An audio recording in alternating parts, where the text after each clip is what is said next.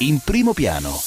Buongiorno, buona domenica da Giulia Crivelli, benvenuti alla nostra rassegna stampa. Questa domenica non abbiamo i quotidiani perché il primo maggio è uno di quei giorni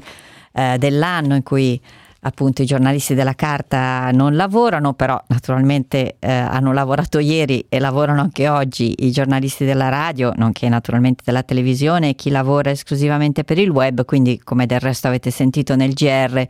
c'è chi vi tiene aggiornato. E quindi noi oggi approfondiamo un po' eh, quello, i giornali supplementi che sono usciti ieri o comunque nelle, nella, nei giorni scorsi. E quindi inizio da Robinson che è il supplemento culturale della Repubblica esce ogni sabato, quindi chi ha comprato il giornale ieri, ma da domani, quando poi saranno, oggi sono chiuse le edicole, eh, saranno aperte le edicole, come sapete lo trovate in edicola tutta la settimana, e la copertina è dedicata a Napoleone perché il 5 maggio è il bicentenario della morte di Napoleone Bonaparte. Eh, penso che tutti a scuola abbiamo studiato la poesia al 5 maggio di Alessandro Manzoni, quella che inizia con Ei fu. Eh, ma il, appunto la copertina di Robinson, eh, ma chi sei Napoleone? Ha cambiato la storia alimentando manie e polemiche ancora vive, ecco quello che resta dell'imperatore a 200 anni dalla morte. E appunto a Napoleone sono dedicate le prime dieci pagine di Robinson, in particolare vi segnalo eh, l'intervista di Simonetta Fiori a Alessandro Barbero che è uno storico. Tra l'altro è tra quelle tre persone non millennial, eh, credo che abbia qualche anno più di me o forse qualche anno meno di me, però insomma noi non siamo nativi digitali, ma Alessandro Barbero ha, in, ha imparato benissimo a usare i social ed è anche eh, a questi, mette online delle specie di mm, piccole, piccole, non piccole, delle vere e proprie lezioni di storia e naturalmente ha scritto e scrive anche molti libri. E in questa intervista dice eh, così ci ha guidati nell'era moderna dei tre principi della rivoluzione, libertà, egalité, fraternité, realizzò l'eguaglianza dei diritti e contribuì a costruire lo Stato come è arrivato fino a noi contemporanei. Dice ancora, Napoleone fu il primo leader populista, naturalmente senza sapere, lo possiamo chiamare così noi oggi, si avvalse del plebiscito che oggi consideriamo una forma di consultazione primitiva, ma allora fu un progresso rispetto alla monarchia del diritto diritto divino. E poi vi segnalo la eh, recensione di Stefania Parmeggiani a questo libro che si chiama Fratellino, eh, l'hanno scritto Amez Arzal, Arzallu Santia Ibrahima Balde e eh, un, in realtà non è, un, non è, un, romanzo, è una, un reportage se vogliamo, la recensione si intitola Sopravvivere al naufragio e ripercorre l'odissea di Ibrahima dalla Guinea all'Europa, un racconto potentissimo a due, due voci, la sua e quella del cantautore, cantastorie basco che l'ha scritta senza tradirlo, storie insomma vere ma raccontate appunto da chi eh, è un professionista delle parole, di storie vere di, immigra- di emigrazione e immigrazione. E poi ho visto, questa è una recensione, ma eh, c'è anche su altri, su altri, quotidi- su altri eh, settimanali, deve essere un libro molto interessante, si intitola Musica e Psiche la recensione è di Vittorio Lingiardi, Le note dell'anima. Che rapporto c'è tra musica e psicoanalisi? È la domanda alla quale cerca di rispondere il nuovo libro di Augusto Romano, per chi è interessato appunto ma in generale penso alla musica più che soltanto al rapporto tra la musica e eh, la psicoanalisi. E poi una bella intervista a Kaya Sariao, che, che è una compositrice finlandese, uno dei rari casi di compositrici eh, donne, che riceverà il Leone alla, d'Oro alla carriera alla Biennale, eh, lo riceverà il 17 settembre alla Biennale di Musica di Venezia per le partiture cola- corali e per l'originalità del trattamento della voce. E, eh, eh, tra le cose che appunto racconta a Leonetta Bentivoglio, eh, Kaya Sariao dice comporre è un processo così lento che molte donne storicamente non hanno avuto il tempo di dedicarvisi per motivi sociali. È un'arte che si collega a temi essenziali della vita avvicinabili tramite la sensibilità e l'intuizione, non con la razionalità. E poi della serie Le lunghe interviste corredate da un ritratto di Riccardo Mannelli di Antonio Gnoli, la serie si chiama Straparlando. Questa settimana l'intervistato è Mario Fortunato, lunghissima carriera di saggista e scrittore Il, eh, il, titolo dell'intervista, molto bella come tutte le interviste di questa serie, Confesso che di lettere ho vissuto. La scoperta nell'adolescenza della propria omosessualità, l'immersione nella recherche di Proust naturalmente, le amicizie letterarie da Tondelli a Brodsky, il lavoro culturale e da critico le stroncature che non si è perdonato e poi il tempo presente in cui sciogliere le proprie inquietudini. E visto che abbiamo parlato di Repubblica, ieri eh, ha pubblicato un, inter- un uh, intervento di Javier Cercas che eh, gli ascoltatori di Radio 24 forse conoscono anche per tutte le belle interviste che gli ha fatto Alessandra Tedesco al cacciatore di libri. Questo intervento si intitola Io scrittore catalano vi spiego perché detesto l'indipendenza. Partendo dal titolo del suo ultimo romanzo, l'autore svela gli errori di chi lotta contro Madrid. Tra l'altro ricordiamo che il 4 maggio, quindi martedì, a Madrid si vota per scegliere il nuovo sindaco e in generale tutta la, la è una, appunto un'elezione amministrativa che potrebbe avere delle, eh, delle conseguenze anche in questa questione dell'indipendentismo basco e si chiede a Sercas se chi non ha avuto giustizia sia legittimato alla violenza. Tutto Libri, che è il supplemento eh, dei, eh, dedicato ai libri, appunto, che esce eh, il sabato con la stampa. Copertina è dedicata a Hilary Mantel, la scrittrice, ha appena pubblicato un nuovo libro che dice La sorellanza esiste, ma è sempre sotto stress. Io non so se sono d'accordo su questo, che la sorellanza esista, ma eh, forse ha ragione lei. E poi una bella intervista a ehm, Yumoke Verissimo, nonostante il nome non è italiana, è una poetessa e scrittrice, è nata a Lagos, la capitale della Nigeria, nel 1979, laureata in letteratura inglese, ha lavorato come editor e giornalista freelance prima di dedicarsi alla scrittura e eh, il successo è arrivato con la raccolta di versi I Am Memory, attualmente vive in Canada e eh, ha scritto appunto questo libro adesso è pubblicato anche eh, in in italiano è stato pubblicato da Brioschi, eh, Memoria e Desiderio e eh, anche qui è interessante perché appunto se andiamo a vedere nelle nostre scuole, eh, soprattutto quelle elementari, ci rendiamo conto di come sta cambiando anche l'Italia e quindi per questo eh, mi piace sottolineare, tutti, mi piace citare tutti questi libri che aprono finestre su culture diverse, in particolare dell'Africa che è un continente, quindi appunto eh, la Guinea è una cosa, la Nigeria un'altra e eh, Jumok ci racconta nella mia Nigeria dove tutti urlano per scoprire la verità bisogna restare in silenzio. Un attivista scarcerato dopo dieci anni di torture e una studentessa orfana diventano amici confidandosi traumi delle loro prigioni politiche e familiari. Il primo romanzo della poetessa africana è il ritratto di un paese che zoppica verso la democrazia. Tra l'altro sapete appunto eh, dicevo in Africa, tanti paesi, tante storie, tante culture, tante economie diverse. La Nigeria è un paese ricco di materie prime, in particolare di petrolio, ma con delle disuguaglianze interne e anche, eh, sapete per esempio, del, del, gruppo di terroristi islamici di Boko Haram, tante anche minacce eh, alla, proprio alla, appunto, alla democrazia che eh, in questa intervista viene definita una democrazia che zoppica.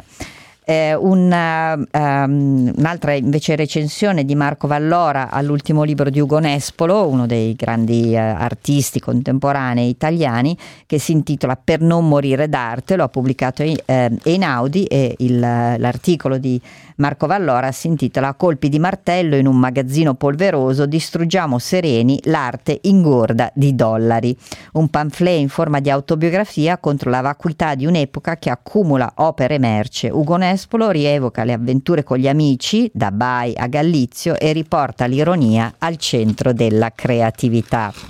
Ultima recensione, da, l'ultima segnalazione da Tutto Libri.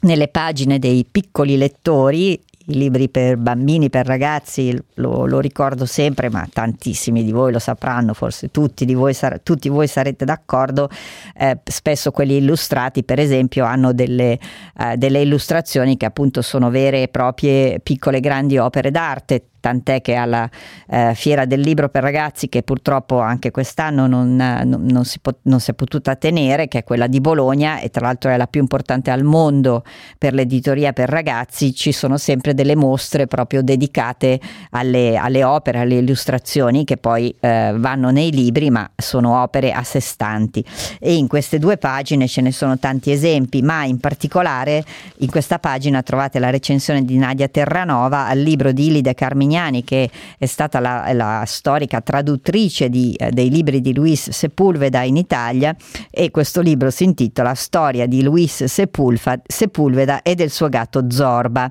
E, eh, Ilide lo chiamava Lucio e quindi eh, il, appunto l'omaggio, eh, storia del mio amico Lucio e del gatto Zorba che gli insegnò la libertà, vita, passioni e militanza dello scrittore cileno raccontate come una fiaba e appunto Ilide Carmeriani per 28 anni ha tradotto in italiano i libri di Sepulveda. A proposito di, eh, di cultura, e visto che finalmente riaprono i musei, eh, dal Sole 24 ore di ieri, ma trovate l'articolo anche online, eh, Mir- Marilena Pirrelli ci, ci, ra- ci, ricorda appunto come qui a Milano riapra il Mudec con due grandi mostre, una dedicata ai robot e una dedicata a Tina Modotti. Dopo la lunga chiusura forzata, Oggi, scriveva ieri Marilena Pirelli, quindi da ieri, le sale accoglieranno i visitatori di Robot The Human Project e poi appunto questo di Tina Modotti, Donne, Messico e Libertà, ma è uno spunto appunto per ricordare a tutti che hanno riaperto i musei con tutte le, eh, le, le cautele necessarie e quindi insomma possiamo riprenderci questi spazi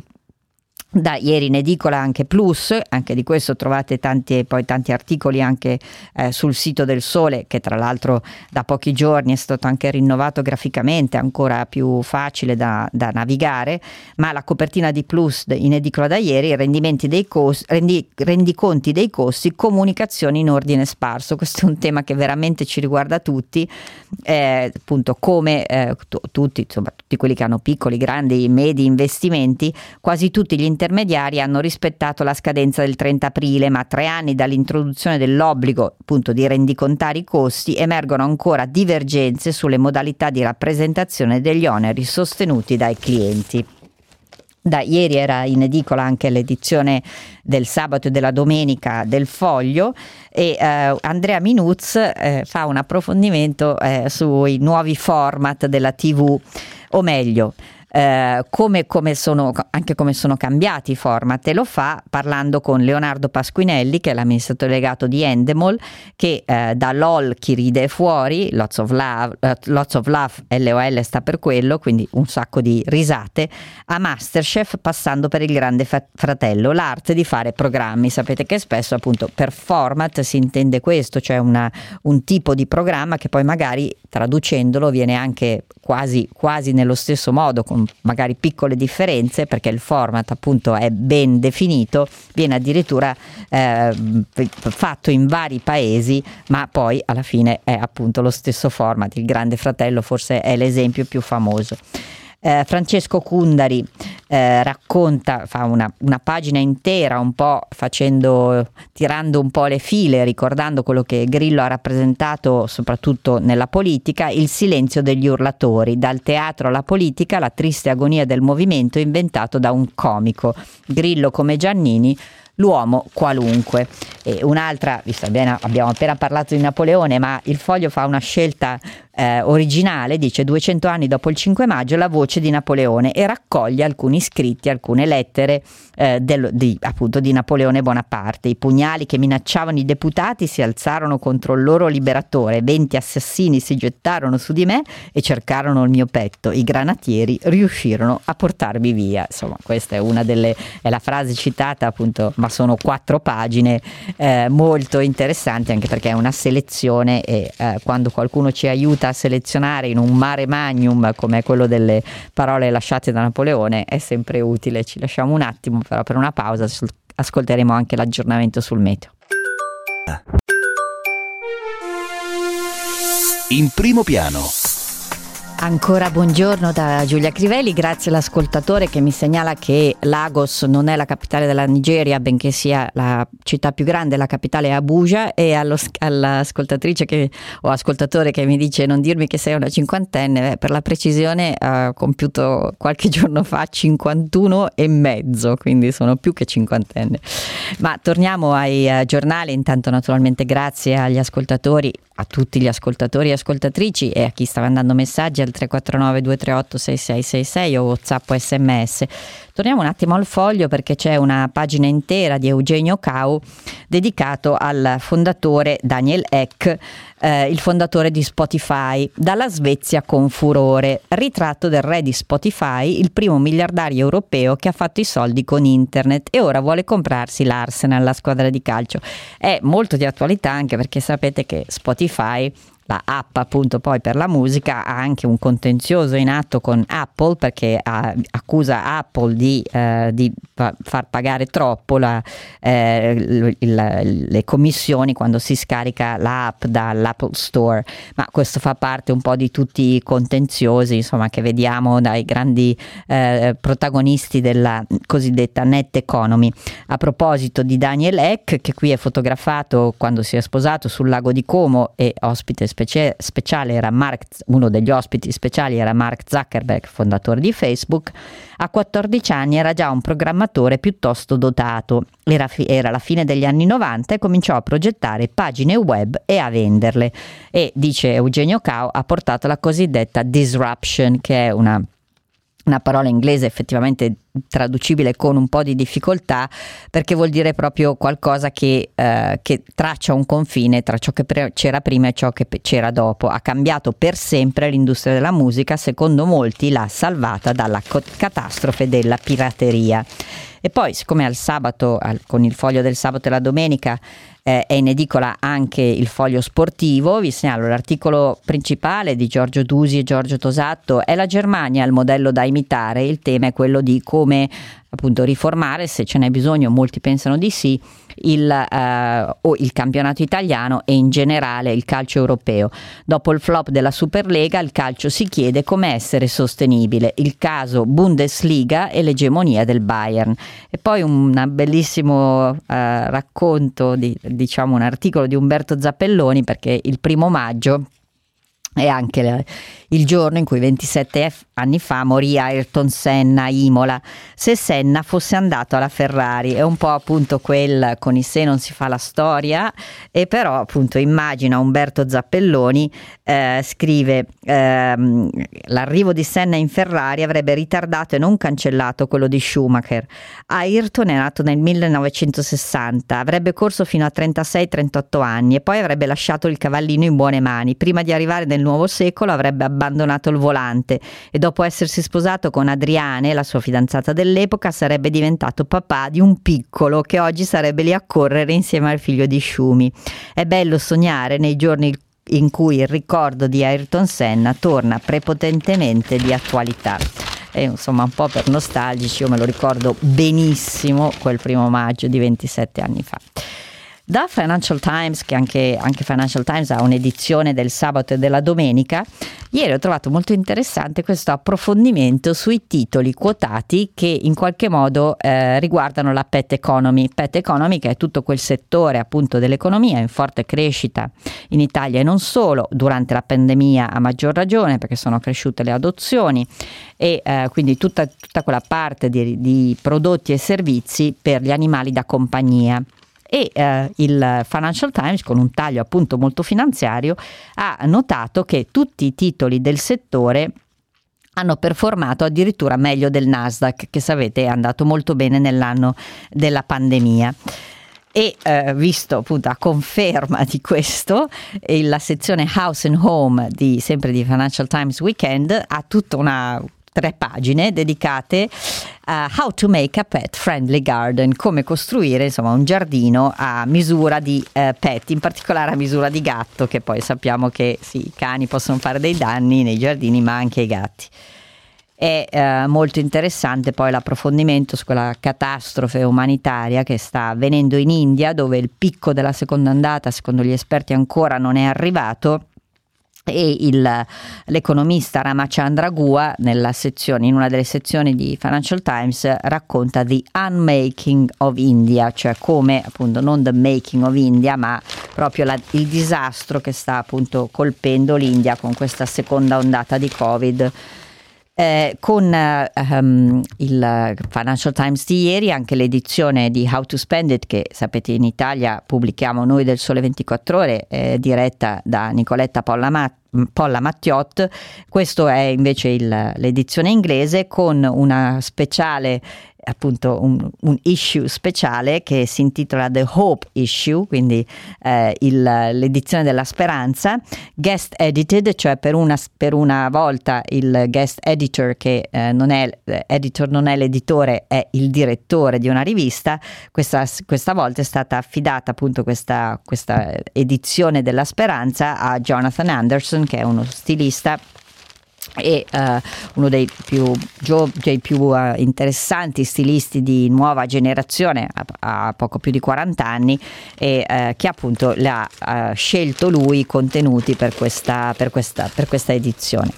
Ma torniamo invece a, eh, all'Italia con Io Donna, il supplemento del Corriere della Sera del sabato, il magazine del sabato non riesco, sì, si chiama Io Donna, voi direte, a forza no, a non chiamarlo femminile, ma mh, mm, credo che ormai tutti questi supplementi che hanno ancora, nascono insomma con questa definizione di femminili, poi vengono sfogliati da tutti. In copertina questa settimana c'è la cantautrice Arisa, L'amore ti toglie tutte le paure e Vabbè, io non sono così d'accordo, ma eh, comunque questa è la sua opinione. Trovate l'intervista eh, di Candida Morvillo a partire da pagina 27 Molto interessante e anche molto divertente il ritratto di Gaia Piccardi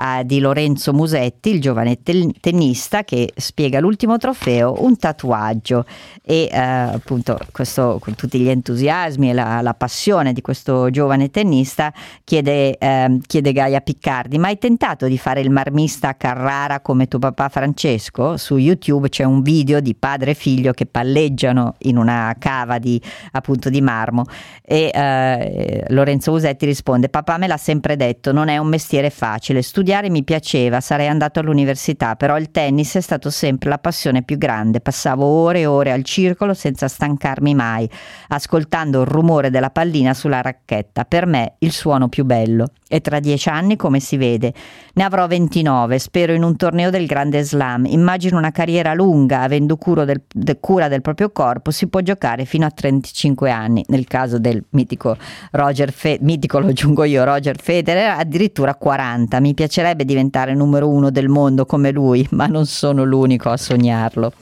E poi ancora un, uh, qualcosa che ha a che fare con Napoleone, con questo anniversario che cadrà il 5 maggio dei 200 anni dalla morte, Ornella D'Alessio eh, racconta Nei luoghi di Napoleone, la dimora ad Ajaccio, la campagna d'Italia, l'esilio a Sant'Elena. A 200 anni dalla morte seguiamo il generale politico francese, simbolo del potere assoluto, un per un itinerario su misura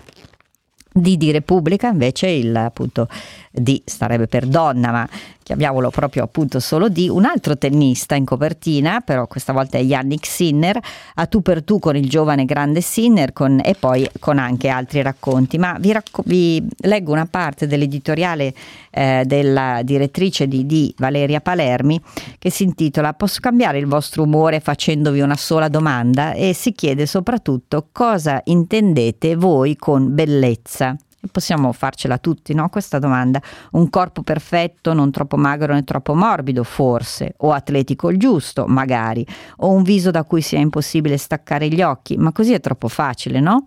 Mentre a me piacerebbe sapere cosa trovate bello davvero voi, nelle persone, in voi stessi, nelle vostre giornate, in quello che vi accade. Se avete voglia, scriveteci e fatecelo sapere. Mi piacerebbe lavorare insieme a voi su questa idea e chi vuole, appunto, basta scrivere a d.magazine chiocciola repubblica.it. Eh, il ritratto di, fatto da Paolo Rossi di Yannick Sinner eh, lo trovate appunto all'interno di, di, di Repubblica, 19 anni, un altro 19enne. L'Alto Atesino è il nuovo nome eh, del circuito mondiale. Già tra i primi 20 migliori giocatori del pianeta si presenta agli appuntamenti internazionali come l'uomo da riflettori. E poi eh, qui un altro anniversario, questa volta di un profumo, del numero 5 però, questo 5 che torna ed è naturalmente il numero 5 di Chanel che compie appunto 5 anni e a 100 anni dalla sua nascita è ancora il profumo più venduto al mondo e Paola Gariboldi ci racconta qualche curiosità, materie prime scelte, architettura ricca, spirito essenziale, poi Deneuve, Kidman, Cotillard a rappresentarlo. Ecco perché il numero 5 è considerato un capolavoro e invece da internazionale in edicola da venerdì e per tutta questa settimana la copertina è dedicata a un'inchiesta fatta da Intercept eh, la strategia segreta contro le ONG che salvano i migranti. Tra l'altro avete visto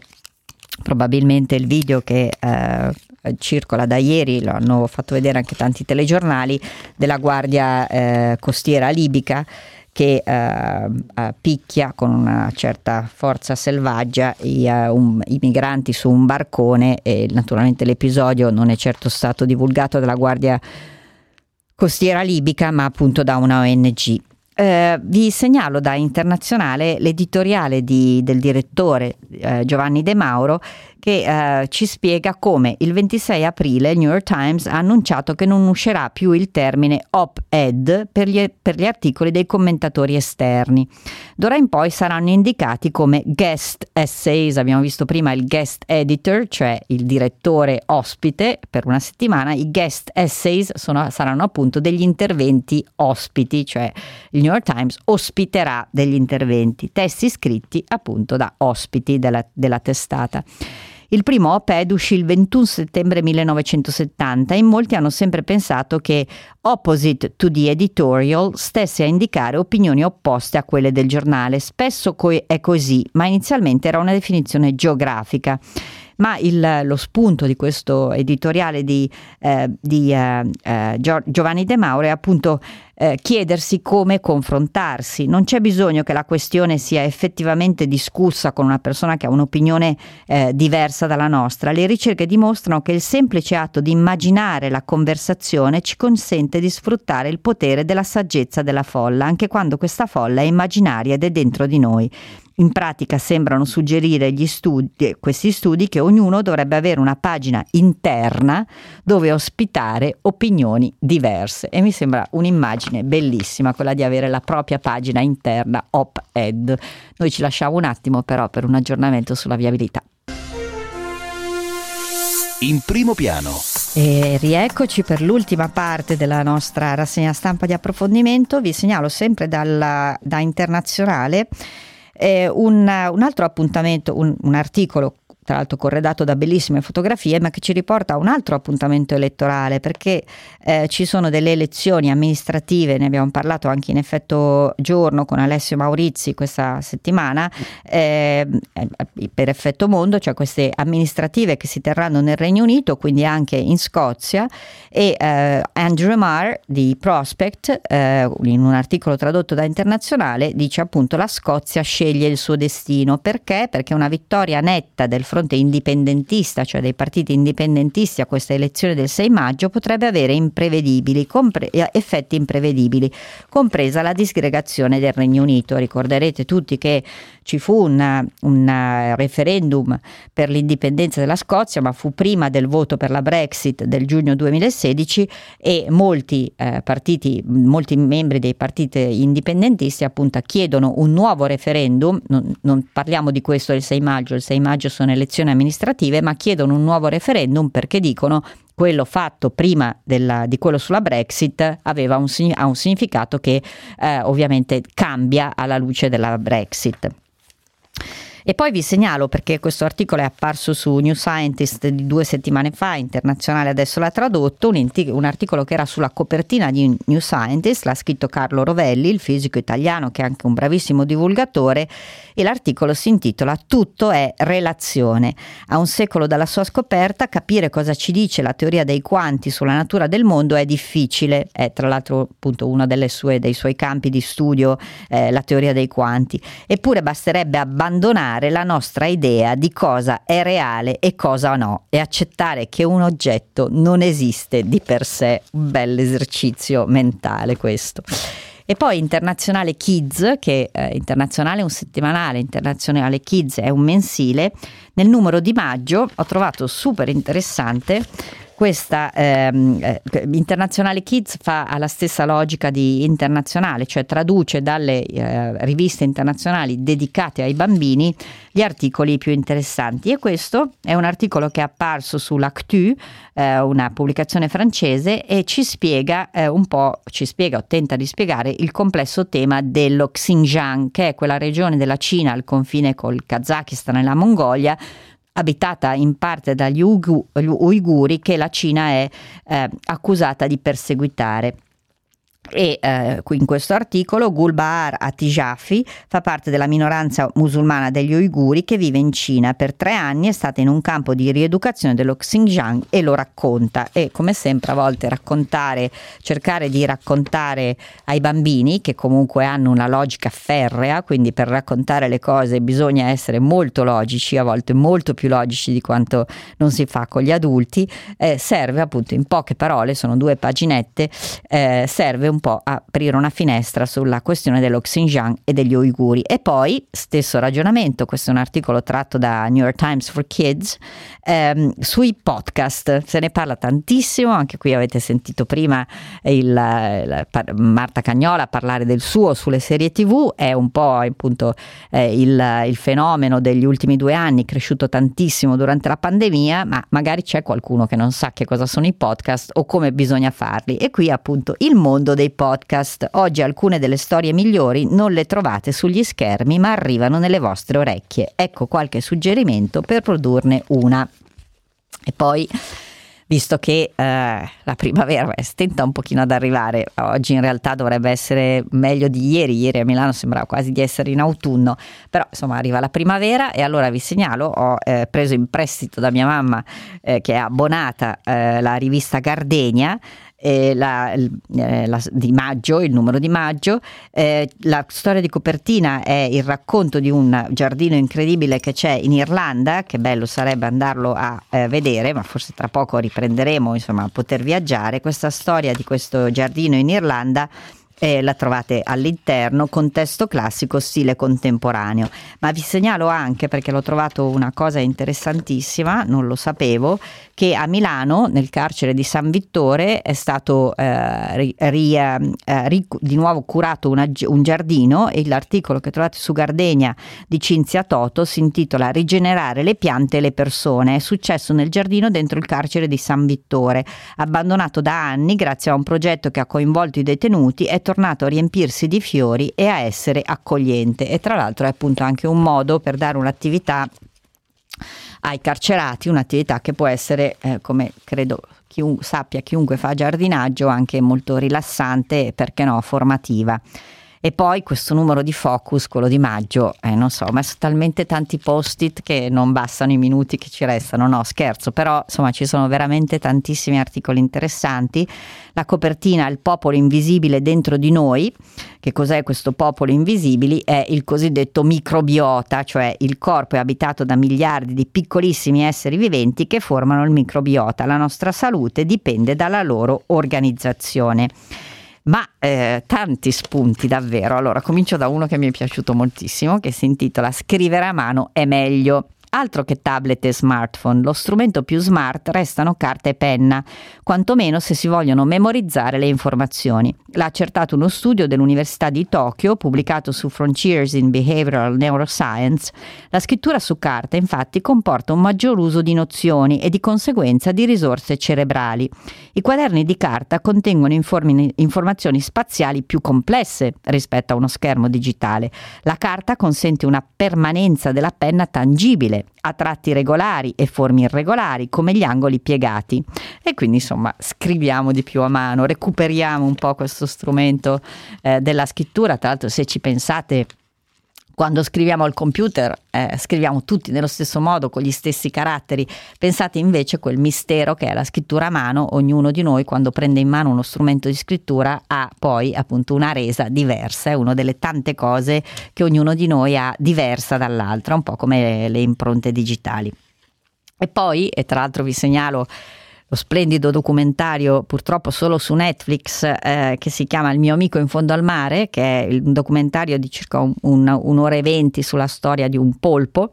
e invece qui su Focus trovate questo altro eh, studio pubblicato su iScience che si intitola Il sonno dei polpi. È noto che i polpi dormono e cambiano colore mentre lo fanno, pensate, i polpi, ricordiamocelo, eh, sono uno degli animali più intelligenti che esistano, eh, dico ricordiamocelo quando magari pensiamo di mangiarli, io credo che non riuscirei mai a mangiare un polpo. Ma ecco il microbiota, lo racconta Margherita Fronte, che è una delle più eh, brave eh, giornaliste scientifiche che abbiamo in Italia, un esercito di microorganismi popola il corpo e influenza la nostra salute. È una moltitudine personalizzata, anche qui ogni microbiota è diverso da persona a persona, conviene trattarla bene. E questa storia è bellissima, questa la tengo via e la mando a una mia amica che eh, fa l'artista e in particolare fa delle collane bellissime, ve lo dico perché appunto eh, dietro ogni piccolo lavoro artigianale, tanti li abbiamo riscoperti in questi mesi, in questo anno strano con i mesi di lockdown, in ogni lavoro artigianale c'è tantissima creatività. Vi dico tutto questo per presentarvi questa storia che si intitola Le perline che hanno scoperto l'America prima di Cristoforo Colombo, piccole perle di vetro veneziane rinvenute tra i, via- tra i resti di villaggi Inuit lungo i monti Brooks in Alaska. Risali- risalirebbero ad alcuni decenni prima del viaggio, pensate, di Cristoforo Colombo. Ultima segnalazione da Focus perché ci scherzavo, ma è vero, abbiamo ormai quasi finito il tempo. Una, eh, un approfondimento sul potere, una, una una cosa per me ancora misteriosa, ma Elena Meli ci racconta perché puntiamo al potere. Avere il comando riempie il cervello di piacere, ci regala un senso di libertà, però può anche dare alla testa. Credo che questo lo possiamo riconoscere tutti e renderci meno disponibili verso gli altri. E poi, visto che abbiamo citato la, la versione ehm, Kid eh, del, di internazionale, beh, Focus, questa nella, nel suo, nella sua rivista sempre di maggio, eh, Wild, la copertina è bellissima, si intitola Mamme bestiali, protettive pazienti instancabili, auguri a tutte le madri del mondo, appunto tra poco ne festeggiamo la festa, ma le foto all'interno eh, vi lascio immaginare, insomma, le mamme con i loro cuccioli. E poi Marco Colombo che invece ci porta, ci guida alla scoperta eh, degli, degli, uccelli più, eh, più diffusi, anche più facilmente avvistabili in questo periodo. In Italia il birdwatching non è così diffuso come per esempio nel Regno Unito, ma perché no? Eh, riscopriamolo, scopriamo alcune specie di uccelli dalla livrea sgargiante che frequentano anche la nostra penisola, ghiandaia marina o pupa, martin pescatore e gruccione. E con questo ho finito le mie segnalazioni per questa settimana, naturalmente ci sentiamo domani se volete a Effetto Mondo all'interno di Effetto Giorno con Alessio Maurizi. E poi settimana prossima domenica sarà una rassegna stampa tra virgolette normale, ancora una bo- ringrazio Peter per stata in regia naturalmente, ancora a tutti una buona domenica da Giulia Crivelli.